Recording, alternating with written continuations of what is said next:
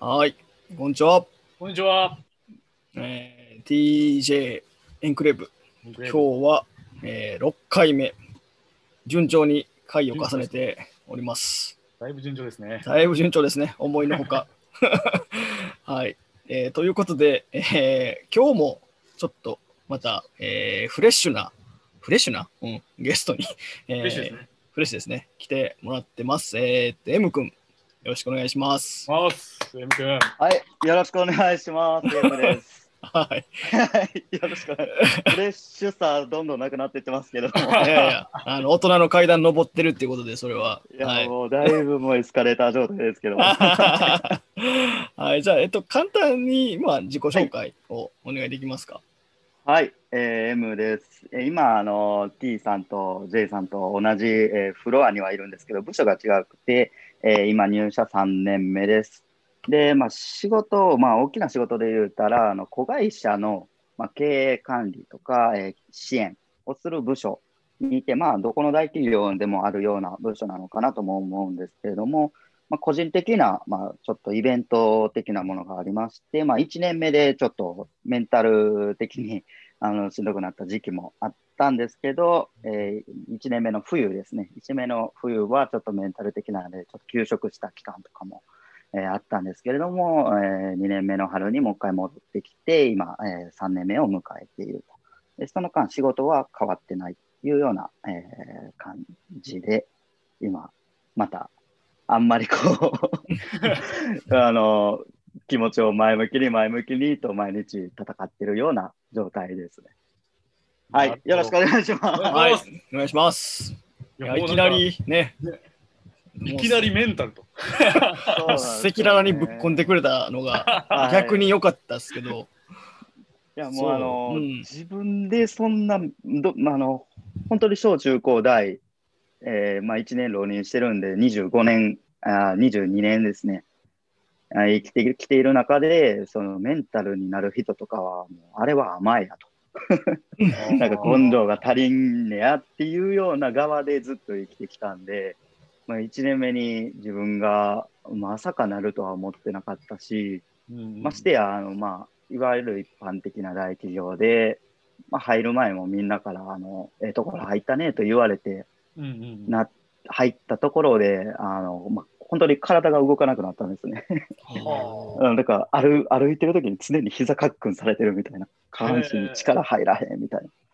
そんな経験をまさか自分がするとは思ってなかったんで、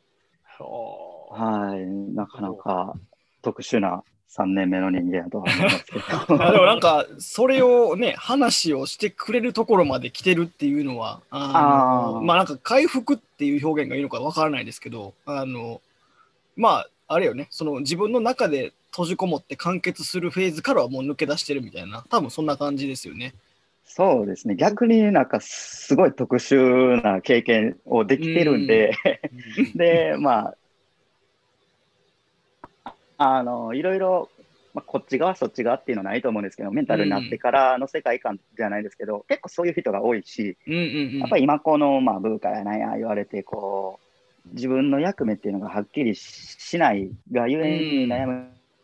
人って多分すごい多いかなと思ってて、まあ、実際戻ってきてから同期にもめちゃめちゃ相談して、ね、みたいな話をもらうんで、今はそうですね、あの、まあ、経験者としてちょっと偉そうに。う んアドバイス的なものもできてはないんですけど、なんかそういうポジションも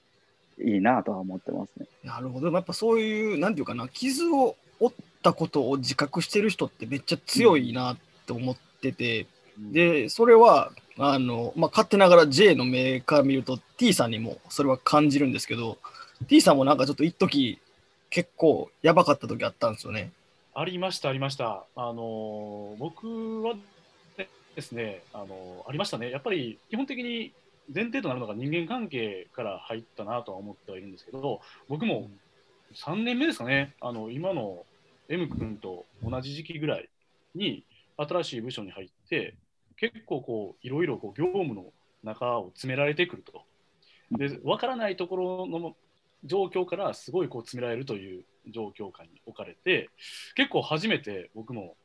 すごい壁にぶち当たったっていう経験はあのあるんですね。でその時にやっぱ殻に閉じこもりますよね。で、うん殻にすごい閉じこもってしまって思考を停止しちゃうっていう経験は僕もありましてでその経験を僕も確かにあのどういうふうに生かしていくかっていうところはあのこれからあの課題というか一つあるかなというふうにあの思ってるんですけどでそういう意味ではえ M 君はまあちょっと少し掘り下げてしまうんですけどなんでそういうふうになってしまったかっていうところから、うん。まあ、ちょっと変遷を聞きたいなと思ってるんですけどで今の状況下でなんか逆にすごく強くなって帰ってきたんちゃうかなと僕はちょっと今思ってるんですけど、あのまあ、そその前提でお伺いするんですけどね。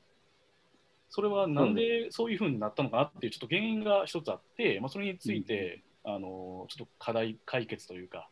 まあそういううちょっと会話をしたいなと思ってるんですけど。まあ、あの僕の中で、えー原因っていうのはもう一つしかないと思ってて、えーまあ、きっかけはあの山ほどあるとは思うんですけども、うんうん最終、まあ、自己否定に陥った、なるほど。うん、で最初のきっかけあくまできっかけやったんですけどきっかけとしてはあのすごい残業には厳しい上司で、うん。まあ、時間はあの絞られてたと。うんただ、まあ、新入社員で入って、業務量も、まあ、あの自分もスキルもなかったっていうのもあるんですけど、まあ、業務量も普通に与えられて、まあ、もちろん、こんなんどうやってこなせっていうねみたいな、えーところがきっかけだったと思うんですけども、それがそのうち、まあ、あの周りのマネージャーさんらであったりとか、先輩らっていうのはこなせてるなっていうのを羨ましがるようになり、えー自分はなんで自分だけできてないんだというように自分にベクトルが向き始めて、まあ、そこから、え自己否定に陥るようになっていった。で、まあ、自己否定を続けていったら、まあ、ある日、急に下半身が動かなくなったというようなことがあるので、まあ、その自己否定に陥る前に何か対策を受けてたらなというのが今のところの、まあ、原因分析みたいな感じなんですね。うんなるほど。はい。でで、、ベクトルが向くっていうのはすごく確かにあの僕も経験があるんですけど、このなんかそ存在意義みたいなところにつながるのかなとも思っていて、そうなんです。なんかあのいかに自分自身で存在意義を出すかっていうあの環境に多分置かれるんですけど、その存在意義をなかなか見出せないっていうところから、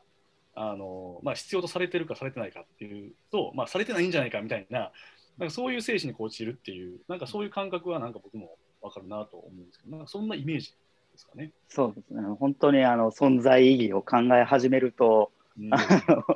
無限に考えるループから抜け出せなくなっちゃって、なるほど。うんはい、なるほど。で結構あのこれちょっと愚痴かもしれないんですけど、うんうんうん。なんか存在意義をパッと見て分かる人って逆に、うん。まあ、うちの会社だけじゃないかもしれないけどうちの会社多分特にうんうん。なんかね。この人大丈夫かっていう人結構いないですか？自分がそうはなりたくないけどし今も存在価値ないし将来的にもそうなっちゃうんだろうなっていうのですごい絶望感に苛まれてた時はありました。なるほなるほど。ちょっと変遷をすごい赤裸々に変わってもらったんですけど逆に逆にね、今見えてる世界で、あのーまあ、こう帰ってきてくれてね、はい。そう今の現状ってどうですか？今すごいあの視野いいよく言うと視野が広がったなって思っててやっぱりその入新入社員で入った時の、まあ、上の方たちへの目線っていうのがやっぱり自分の将来像がこうなったら嫌やなっていう人たちが まあ多かったんで、まあ、そこばっかりを見てたんですけどやっぱり大企業といえどキーパーソンってやっぱり一部の人だろうしあのまあ自分の近しい人がそういうキーパーソンである保証もないんやなっていうのには気づいて、あーやっぱり自分はそういう、なんていうんですかね、ザ・サラリーマンみたいなよりもビジネスマンっていうのに憧れ続けてきてるんで、これからも、まあ、あのやっぱり、なんですかね、見る人は自分で選ぼうというふうに、あの、うんまあ、く言葉悪いかもしれないんですけども、ある意味ある意味人を選ぶようになりましたね。あのちょっと素直さをなくしたって感じなんですけど。まあ、大事なことですよね。あの、J さんもそうですし、多分今のあの T もそうですけど、やっぱりあのいろんなコミュニティは持ってますよね。で、うんなんか自分があのここ、すごく気持ちいいなとか、なんかあの、まあ、ポートフォリオっていうわけではないですけど、なんか組織のポートフォリオを組んで、なんか今生きてるっていうような現状は我々にもあるんで、まあ、そういう視野を広げるところっていうのはすごく、面を広げるっていうのは、あのすごく大事なのかなとは、まあ、お話を聞いてあの思いましたね。そういった面で、J さんどうですか？あそうっすね。いや、赤裸々に話してくれて、あの、なんか自分自身のこともやっぱ思い出したことがあって、まあ、あの私、留学前に、えっと、仕事と勉強を両立したんですけど、まあ、あの留学の勉強ってめっちゃえぐいんですよ。なんか、そう MBA の入試というか、筆記試験って2種類あって、あのいわゆる TOEFL っていうやつと、あと GMAT っていうのがあるんですけど、これ英語で、まあ、あの、中学受験のちょっとだけ難しくなったような算数、まあ、数学をやるのと、その英語の、あの、どう言ったかな、に日本語で言う古典、古文を英語でやるみたいな、なんじゃこれみたいなのを受けなくてはいけない、受けないといけなくて、で、その勉強と、えー仕事。で、仕事がなぜか、あの、えっと、会社の中の、その、社内選考に受かった後で、もうずっとその部署にいさせてもらったらいいのになぜか違う部署に移動させられて、新しい部署で新しい仕事をやりつつ、あの、試験勉強するっていう、もう、すごいカオスな状態に陥って、で今でも覚えてるんですけど、あの、もう追い込まれに追い込まれて、あの、なんか車に乗ってケツメイシを聞きながら号泣するっていう謎の事件があったんですけど、あいや、でも今から説明しは泣きます。追い込まれてますね。追い込まれてましたね。いや、でもそんなこんながあって、結局そのね、M 君と一緒で自己否定をずっとしてたところから、まあ一歩、あの、抜け出すきっかけも、やっぱり結局人、人間関係のところで、私の場合はその、えーまあ、すごく仲の良かった先輩に助けてもらったっていうところと、あと、まあ、ずっと会社の外で、えーずっと付き合いのある、あのまあ、仲間がいたので、えーそことこう、ね、お酒飲みに行ったりとかしながら、あの回復していったっていうところなんで、まあ、その自分自身の経験と、まあ、M 君の経験を照らし合わせても、結局その、あのまあ、受け止めてくれる人がいるっていうのが多分大事なんだなっていうのと、あの今 T さんが言ったみたいに、その受け止めてくれる人って、あのもしかしたら、えーっと自分のすぐ近く、その会社の中で自分のすぐ近くにいるかもしれないし、もしかしたらいないかもしれないし、で、あのたまたま会社の中の自分の近くにいてくれたらいいけど、会社の中にいない場合ってすげえ辛くて、うんうん。で、会社の外に行くっていう選択肢って多分なかなかすぐ浮かんでこないと思うんですけど、うんそんなもん全然会社の外行ったらいいやんって、今になったら割と簡単に思いますけどね。ただやっぱその時はもういっぱいいっぱいやから気づかへんなっていうところが、なんか今、その M 君の話を聞いて思ったとこですね。まあもう、うんまさにその通りですね。えそういう意味では M 君は逆にこの社内以外のはいところになんか向いた話とかってあります？何かコミュニティに入っていたりとか、何かこういう流あの、れがあるとか。これはもう出しても大丈夫ですよね。めちゃめちゃ有名なんですけど、鴨頭義人さんっていう、元マクドナルドの今 YouTube の講演家としてすごい、今もまあもう勢い絶好みたいな感じの方がいるんですけども、まあ、その人のまあオンラインサロンで、あ Facebook 上のオンラインサロンがあるんですけど、そこも全工程の場、絶対誰かを否定したりとか、もう、あの、けなすようなことを使ったら即大会みたいな あのコミュニティがあるんですけども、そういうところに集まる人たちっていうのがすごいやっぱ熱量もあるし、あの、えすごい居心地がいいんですよね。自分にとって居心地のいいコミュニティとして、まあそのオンラインサロンには入ってますね。うん。なるほど。今のポイントで、なん。か、あのーやっぱ自己肯定感を上げるって、だから自分自身に向いちゃってると、なんか自己肯定感ってやっぱなかなか上がってこない気は僕もしてまして、なんか今のお話を聞くと、やっぱりポジティブにいかにこのいいところを、例えば部下ができたときとか、あの組織を作ったときにあの、まあ、接するっていう大前提が、まあ、おそらくそこにあるんだろうなと、まあ、もちろん否定することとかすごい愚痴言うとか、うん。でもネガティブなことを言うことって、まあ、あの佐賀であるんですけどなんかやっぱ接するっていう上では僕も結構後輩とかあのについてはあのすごくそこは気をつけていて基本的に褒めるようにしている気はしますね。なんか自分自身がそういう経験をしてきたので、なんかそこはまあ否定から入らずに、まあ、肯定的なあの部分で接するっていうところはすごく、まあ、大事なのかなとはあの思いましたね。そうですね。なんか、あのーまあ、多分そういうちょっとしんどくなった要因の一つに、ちょっとこう、身の回りすぐ近くに、えーまあ、手本、見本になるような、えー人が、まあ、ちょっといな残念ながらいなかったっていうことがあったと思うんですけど、あのー M 君が思う、その見本になるような人って、うん、なんかどどういう人だと見本にしたいな、どういう人だと、ね。あのまあ、リスペクトできるなっていうふうに思いますか？すごい抽象的に、あまあ、イメージで言うと、もうリクルートの人みたいな感じなんですけども、うんうんこう自分が生んでる価値に自信を持っていて、なるほど、なるほど。であの自分が生んでるもの以上に、やっぱりうちの会社の人たちの中では、あの自分が生んでるもの以上にもらっちゃってるみたいなコンプレックスを持ってる方が多いイメージがあって、はいはいはい。そうじゃなくてあの、自分はもう社会に貢献してるんだと、うん。これだけ生んでるんだっていう自信を持ってるような、うん。うんあの人っていうのはすごいこう生き様がかっこいいなというふうに思ってて、うんうんだから自分もそういう自分が生んだ価値っていうのに自信が持てるようにはなりたいんですけど、うん。うんやっぱ身の回りの人っていうのがさっき言ったみたいに、まあ、それ以上にちょっともらっちゃっててすみませんみたいな。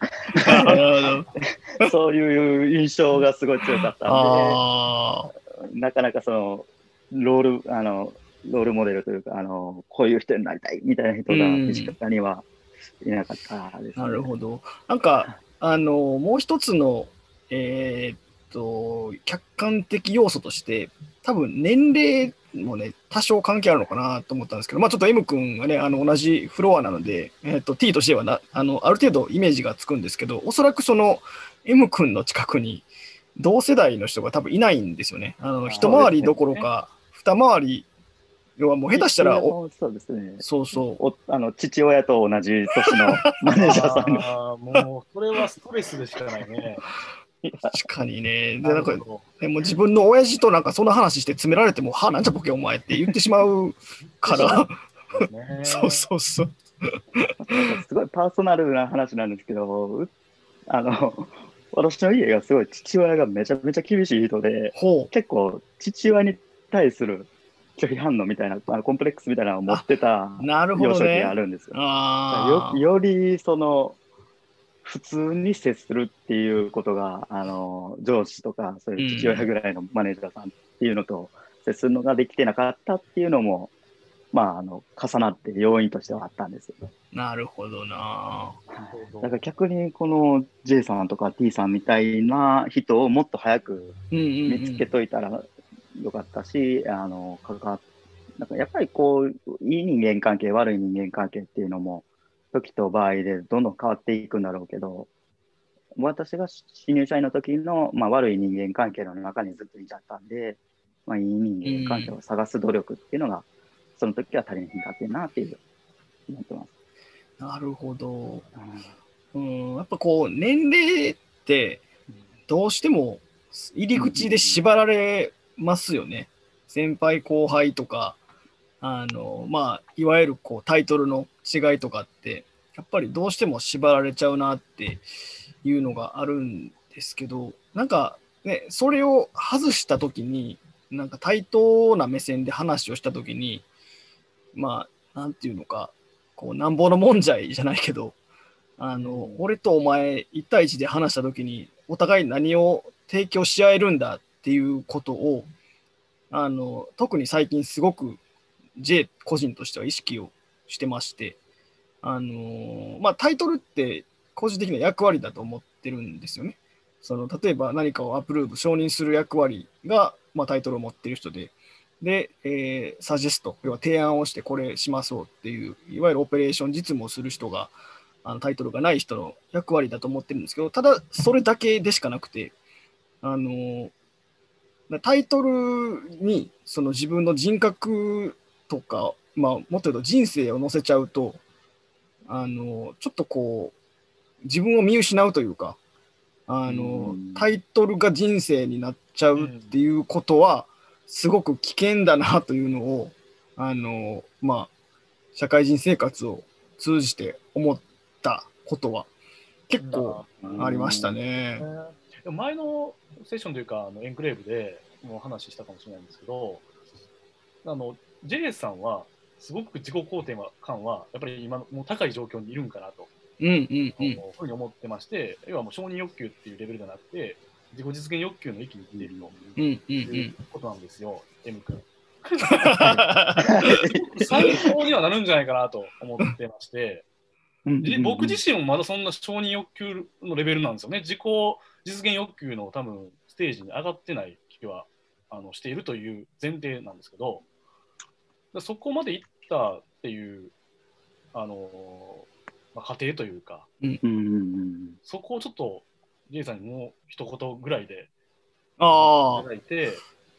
そうっすね。あの、うん、だベクトルが自分に向くっていうのは全然間違ってないと思うんですよ。あの、それが否定であっても肯定であっても自分に向くっていうのは決して間違ってないと、あの、まあ、あくまで J 個人の意見なんですけど、それは間違ってないと思っていて、で、あのーていうんですかね、否定をするにしても肯定するにしても、その基準を他者が設定した基準に置いた瞬間に終わるなっていうのが最近、まあ、ここ特に2、3年の学びで、えーっと、あ、なんだろう、こう、まあ、上司だとか、まあ、世間一般でいう、このレベルに自分が達していない、だから自分はダメだとか、別に自分は決して満足してないんだけれど、世間だとか上司は、あこのレベルまで来てるね、すごいねって言ってる、だから自分を肯定するっていうのは違うと思っていて、あのまあ、自分自身で最終的にこのレベルまで行きたいって思ってたら、その他者だとか世間、社会一般の評価がどうあれ、いや俺ここまで来たわっていうふうに自分を認めることもできるし、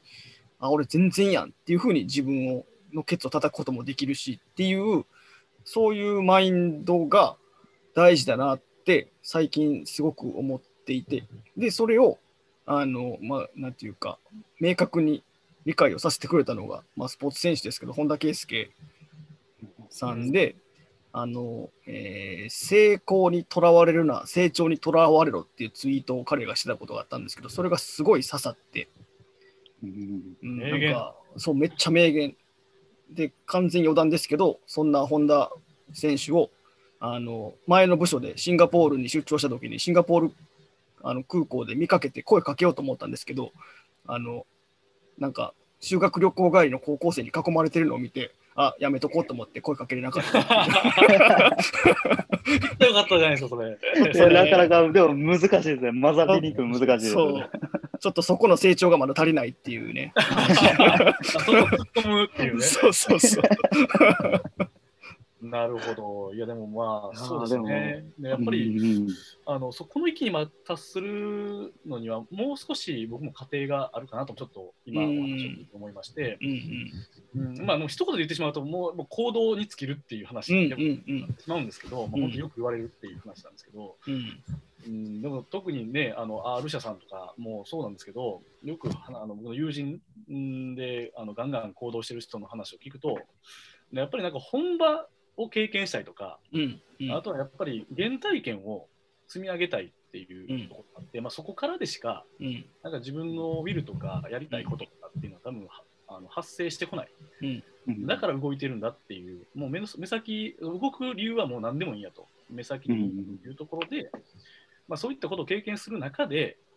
なんかあの方向性っていうのが多分見出されてきて、なんかポジティブな自分の向き方、うん。あの他者に置かずに自分に置いて、